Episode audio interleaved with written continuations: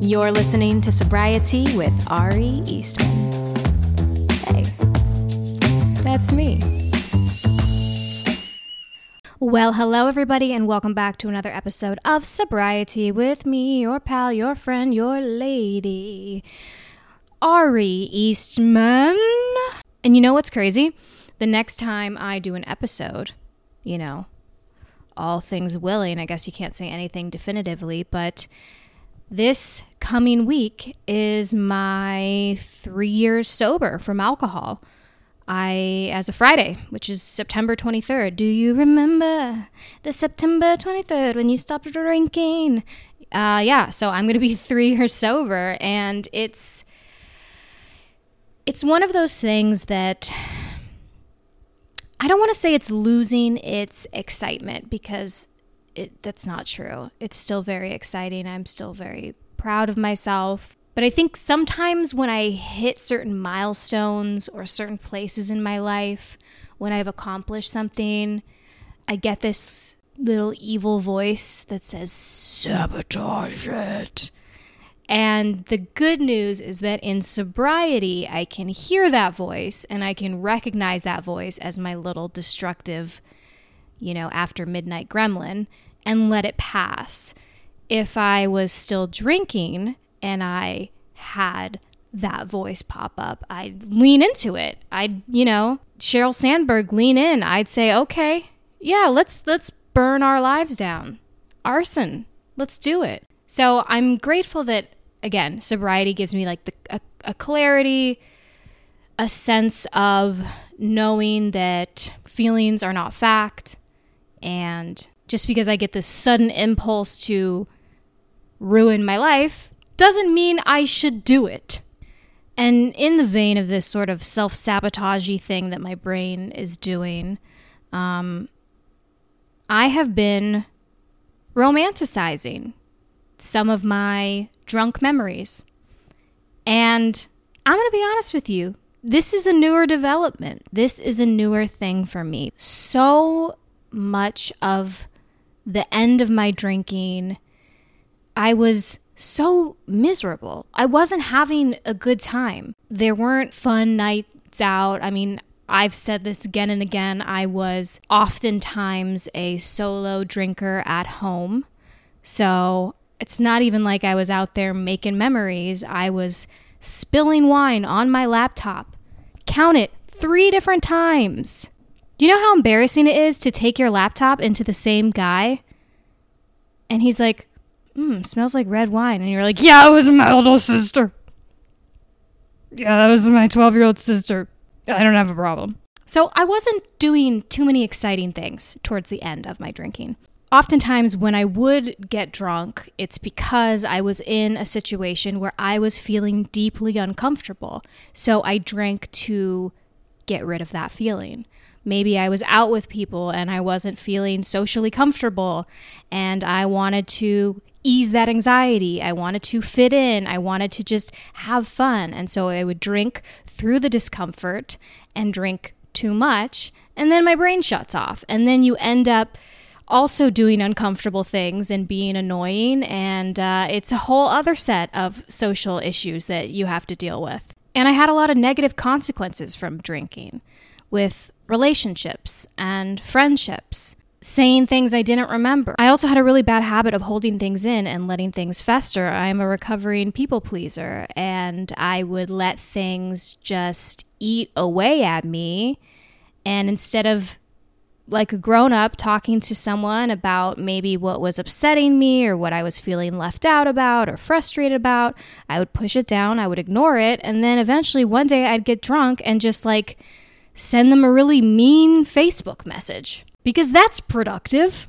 So, safe to say, a lot of my drinking, it wasn't anything that I could romanticize because they were bad times. I was not having fun. But lately, my brain has been pulling out the few fun, uh, you know, nights where nothing really bad happened and I had a good time and just deciding to just play them. Like I'm just driving somewhere and my brain's like, remember in New York? That guy that you had a really nice romantic date with after you met him at the bar and you were comfortable talking to him because you were kind of drunk. However, with that story, I have to then remind my brain that I met this guy because I'd had a catastrophic, terrible, horrible drunken night with a different guy who ditched me and I was so mortified. It was just such a bad night and I was drunk and I had forgotten that I'd taken like airplane like pills to be on the airplane so I didn't have a panic attack. Forgot that I'd taken those. So I blacked out really fast and then I went to sleep in a, a, a fully clothed in a bathtub. So it's like that was what preceded this good drunk memory. That I had a bad drunk memory that New York trip, but I will say I had this people always ask like, "Oh, what's like a, you know, romantic date you've had?" And I just keep thinking about this one where I was in a bar with some friends in New York visiting and started talking to this guy. Again, you know, I'm sure that I was chattier because the alcohol was shutting off my brain and making me less self conscious so I meet this guy at a bar. We're having a nice time. We're chatting. And um, I think at that point in time, I was really not. I I had never gone to a bar and just met a guy there. I hadn't that hadn't happened for me. Um, and we ended up going back to his apartment in Brooklyn.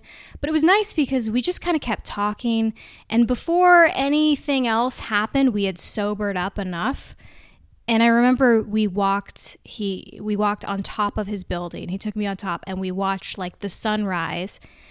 And then he was telling me about like being in New York during 9/11. So but for some reason it was very like tender and intimate.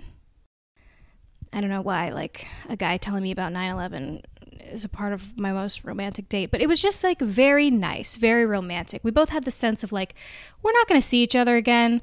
Like I live in California, you live in New York we're talking about 9 11 on your roof. It's beautiful. And then I do remember at one point he had water like on uh, his headboard or something. And I reached back and then I poured accidentally like grabbed you know sorry mom i was like grabbing the headboard or something because you know i'm wild and i grabbed the water and didn't realize it was water dumped the whole thing on us so i just in the middle of us you know having sex, I literally dumped cold water on us. Um, I don't really know why this was my most romantic date memory. And so my brain's been saying, Isn't that nice? Isn't that nice that you went to a bar and you were comfortable and you were chatting with this guy and you weren't all in your head? Because that's all I am lately, is in my head. I'm so shut off from the idea of any sort of intimacy that I think my brain is going back and collecting its evidence and going back and saying, okay, so when was a time that we had a good experience? Oh, oh, oh, oh. And it's pulling out this one memory and it's just like, hey, go to a bar, meet that guy like in New York. But that's one time. That's one time that I was drinking and it had a good outcome. Not all the other thousands of times when it was bad and it was detrimental to my mental health and my self esteem. And it was just shitty. Instead, my brain is pinpointing that one time that it worked. And I think that that's something our brains do sometimes when we are in a place of loneliness or change or uncertainty and we're, we're going back and we're looking when we're trying to find what's something that felt good.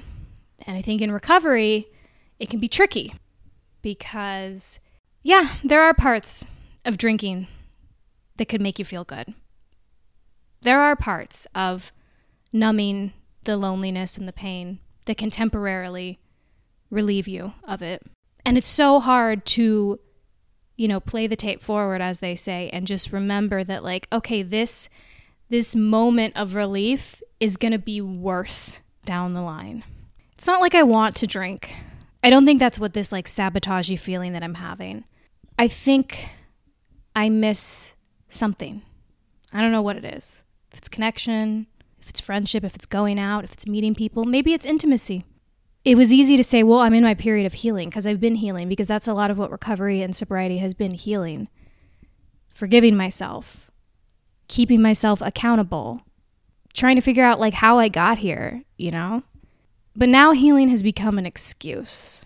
Now healing is the thing I can say to keep people away. Feeling desired and desiring someone, those are things that got shoved to the side for sobriety. Because a lot of those, that feeling was entangled with drinking, of, of feeling sexy and, you know, desire and all of these things. It was like tied to drinking, even though it wasn't real. None of it was real. And so as I let those things go, as I let drinking go, I let that feeling go too. I feel like I'm like, you know, how Stella got her groove back. It's like, how did she get her groove back? I don't remember. Was that a book? Was that a movie? It's like, how does Ari get her groove back? I don't know. But I think I need to start feeling that, you know, feeling desirable, even in just like a zest for life kind of thing. I think that I've been on the sidelines for a little bit and I'm ready to really like, something has to happen and it can't be drinking. So, what's the next alternative? I don't know. I don't really know yet, but it's something. Something to go out there and feel connections to people and to feel like there's something bigger than me and doing something. And, you know, hey, maybe that's a recovery group, a 12 step group. I don't know. Maybe that's just being better at asking my friends to do stuff with me, asking my friends to get dinner, to hang out, to go do stuff. Getting back out there with dating, even though I don't feel like I want to do it, maybe I have to push myself. Because guess what? There was a while where I didn't feel like I wanted to be sober, but I needed to be. And eventually, thank God, I did want to be sober. So I don't know. I'm just like, I've heard from people that they're on to their their third year that like first year of sobriety the very very beginning is tough. And once you get past that beginning it gets so much easier. You're in this pink cloud you feel good. I felt so good my first year of sobriety. I was doing all these different hobbies and like reinventing myself. And i just you know i felt confident again so many things and then from year 1 to year 2 still pretty good you're getting in the swing of things you've you've had milestones, you've had holidays, you've had things happen that you were able to stay sober for. And then from year two to year three, things get a little harder. And that's where I've been. And again, the hardness, it's not in craving alcohol. It's not in feeling triggered for that. It's in it's in feeling a lack of something. Substance. Just not, you know, sub, sub, substances. So I don't know. I don't know where I'm going to find that, how I'm going to find that, but it's also been a little bit hard to do the podcast, to be honest, because I don't feel like I have a lot to say. I think I've stopped, I don't know, I've stopped participating in life in some ways. That was one of the gifts that sobriety gave me was that I was participating in life again. So why do I feel lately like I'm not? I mean, my anxiety and my depression have definitely, you know, made a resurgence, made a cute little comeback they heard that everything was getting a reboot, so my anxiety and depression said, Us too, please. We're back, reunion. Those are just the things that I'm kind of contending with lately. And I guess if you are going through any sort of milestone, you're approaching something, even the idea, I think, of, of, of achievements, right? Like, I, I, get this feeling of like, I, I want everyone to be proud of me. I want everyone to be like, wow, good job. That's amazing. That's amazing. And sometimes it's like, what is that validation that I'm searching for? And why do I need to be, you know, patted on the back for this thing? And what happens when that feeling fades? It's like, am I Tinkerbell, right? Am I going to die if people aren't clapping for me? I don't know. Overall, I'm really proud that through everything, I have remained sober and that I've given myself that gift of being able to even question why I'm thinking things and what's happening and how am I going to find solutions? And, you know, those were not things I was able to have while I was drinking in my active addiction because that takes precedence. Active addiction always takes precedence over everything else. So in sobriety, I actually get I get to sit here and say, I wonder why I feel this way and I wonder what I can do about it and I wonder how I can work through this because it'll pass. I'll work through it drinking is never going to make it better. It's never going to solve it. Even if I was in New York at that bar meeting a cute guy who's going to talk to me about 9 11, drinking would have never made that better. I could have met that guy sober and still had that night. And I think that's what I have to remember. So, anyway, if you're coming up on, you know, a milestone, a sober versary, and you're feeling suddenly like, oh, you're feeling anxious, you're feeling weird about it, like you want to like throw in the towel, I think that's a super normal feeling and you shouldn't feel you shouldn't feel like something's wrong with you. I think there's anxiety that that builds up in us over some of these days because they do feel big and they are big, but also they're just another day. And if it's causing you to spiral, then then look at it as just another day every day you're waking up and you are sober, like, wow, fucking congratulations. Maybe that's all we need to do, you know? Anyway, if you're still listening, love you. Hang in there. And I'll see you next week when I'm gonna be three years sober.